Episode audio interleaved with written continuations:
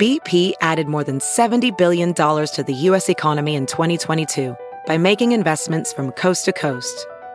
Investments like building charging hubs for fleets of electric buses in California and starting up new infrastructure in the Gulf of Mexico. It's and, not or. See what doing both means for energy nationwide at bp.com slash investing in America.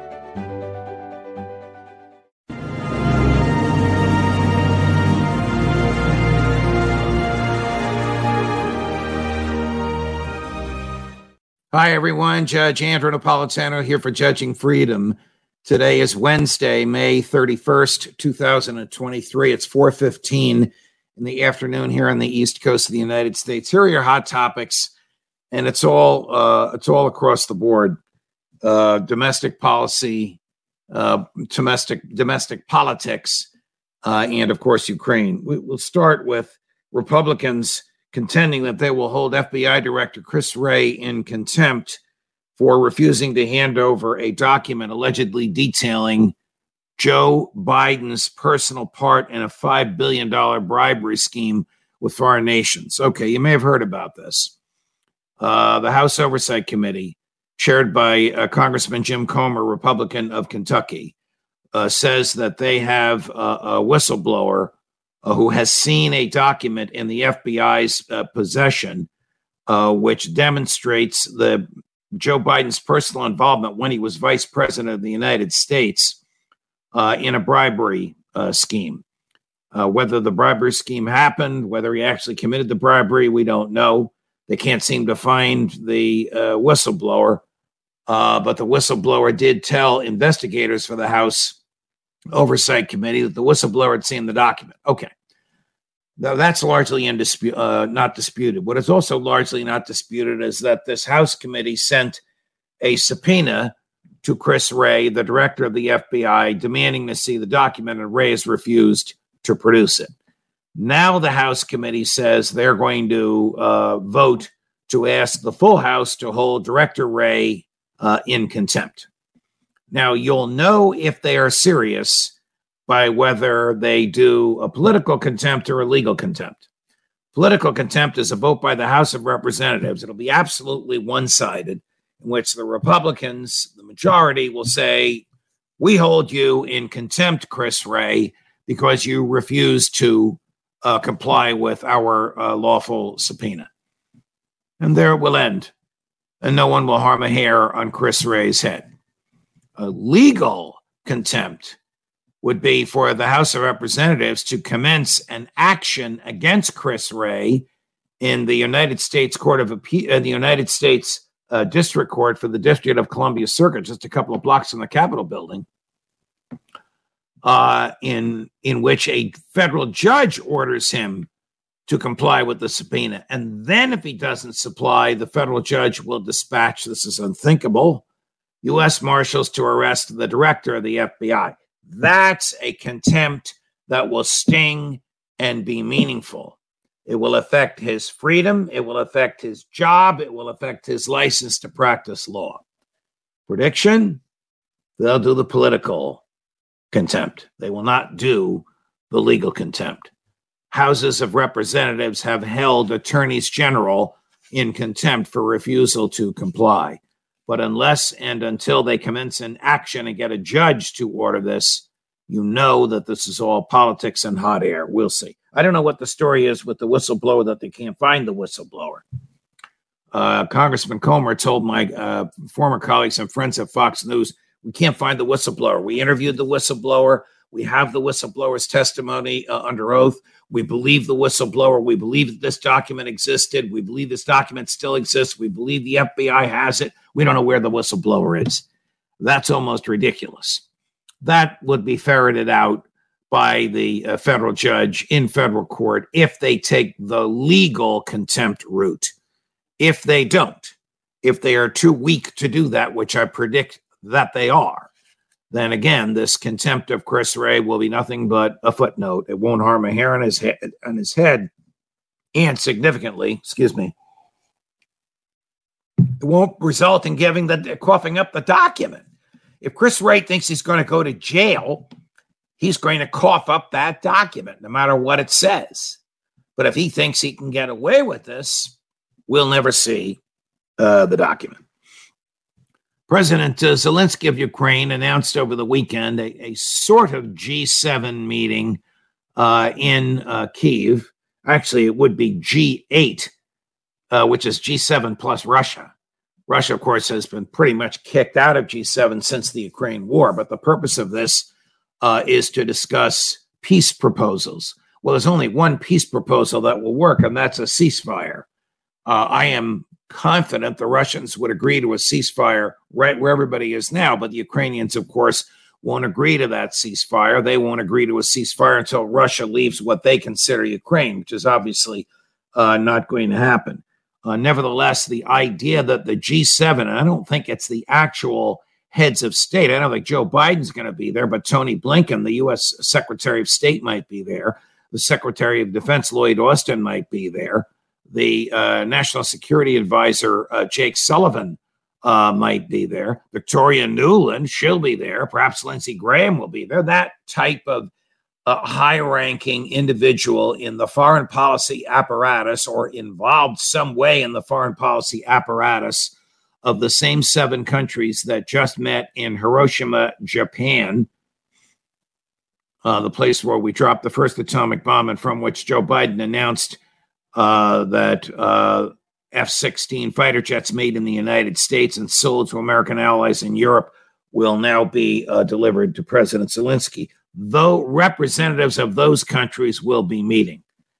It, it's, uh, it's a farce. Nothing uh, will come of it. Zelensky's no more interested in a ceasefire than the Russians are. in the past two days, Russian or, or Ukrainian drones, are they Ukrainian? We'll get to that in a minute have attacked Russian uh, oil refineries uh, and destroyed $100 million uh, worth of equipment and oil. Uh, Dmitry Medvedev, who's the deputy chair of the Russian National Security Council, the former president of Russia, President Putin for two terms, Dmitry Medvedev for one term, President Putin for three terms. He's now in the third consecutive term, the fifth term overall. At the time Dmitry Medvedev was the president of Russia, the Russian constitution uh, did not permit you to succeed yourself more than once, just like the US Constitution. That has since been changed. Just to give you a picture of who he is, he has identified the source of these drones as British, British made, British sent. So the Brits, according to former President Medvedev, have attacked Russian military installations in Russia. What does that mean? Well, that means that under the law, the Russians can attack Great Britain. This is really getting out of hand. And it's getting out of hand because the West is pushing Russia's hand. The West is using Ukraine as a battering ram. The United States is determined to start World War III. If you watch this show, you've seen these clips of the Deputy Secretary of State, Victoria Nuland, saying that the Ukrainians should attack Crimea. Crimea has been Russia since 1730. 1730. 60 years before the United States Constitution came into existence. She wants the Ukrainians to attack Crimea and the United States to support it. If you watch this show, you've seen clips of Hungarian uh, Prime Minister Viktor Orban saying uh, NATO is making this worse. But NATO's heart isn't even in it. If it was, NATO would send troops, but it's not. NATO is just paying lip service because they all know, they all know that Ukraine will lose. Now enters the British using their own drones to fly from God knows where, probably an American base somewhere in Western or Eastern Europe, to destroy $100 million worth of oil and oil refinery equipment in Russia.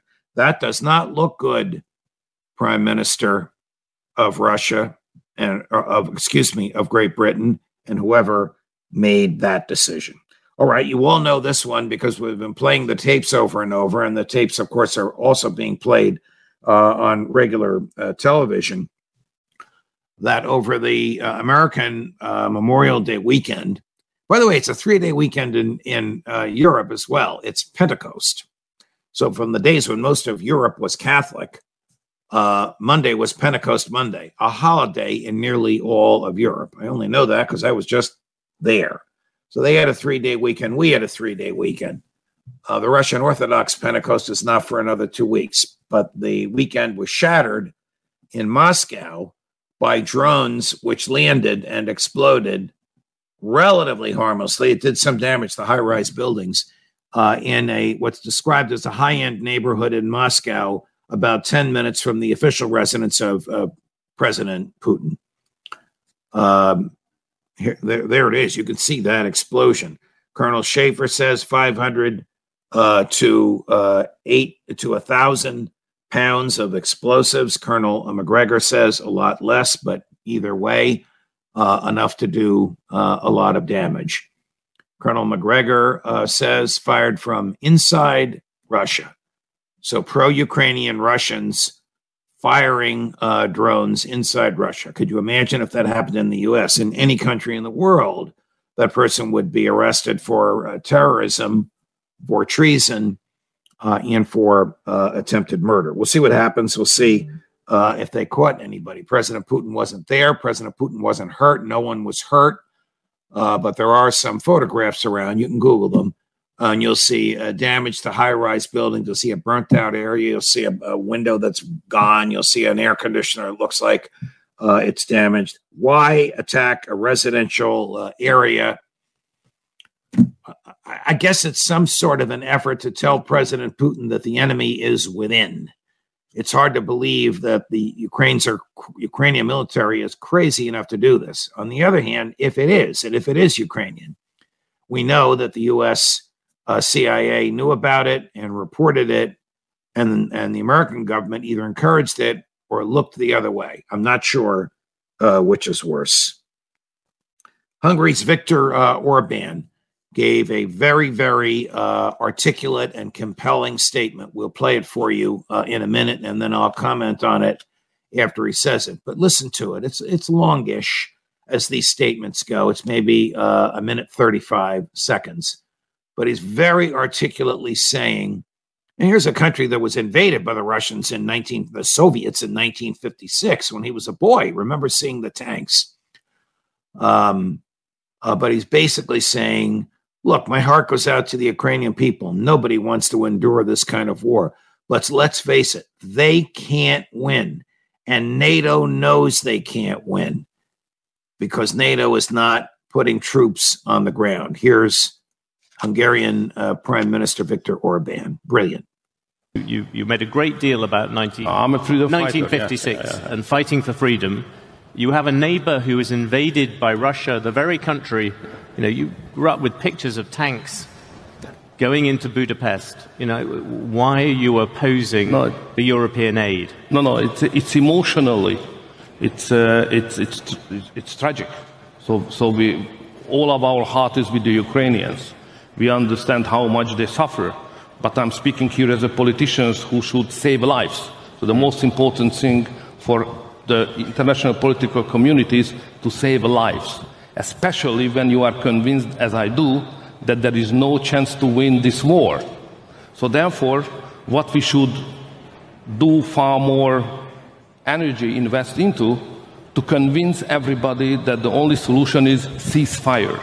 And then after the ceasefire, peace talks should start.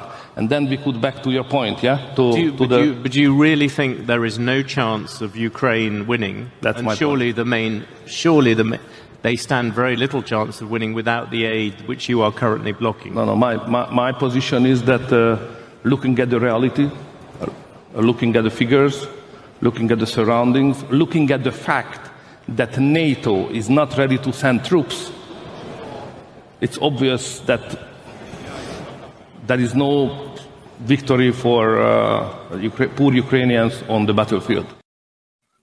It is obvious looking at the facts that since NATO won't send troops, even NATO doesn't believe that Ukraine can win. You may have heard me uh, express an opinion on this in my interview with uh, Colonel Macgregor earlier today.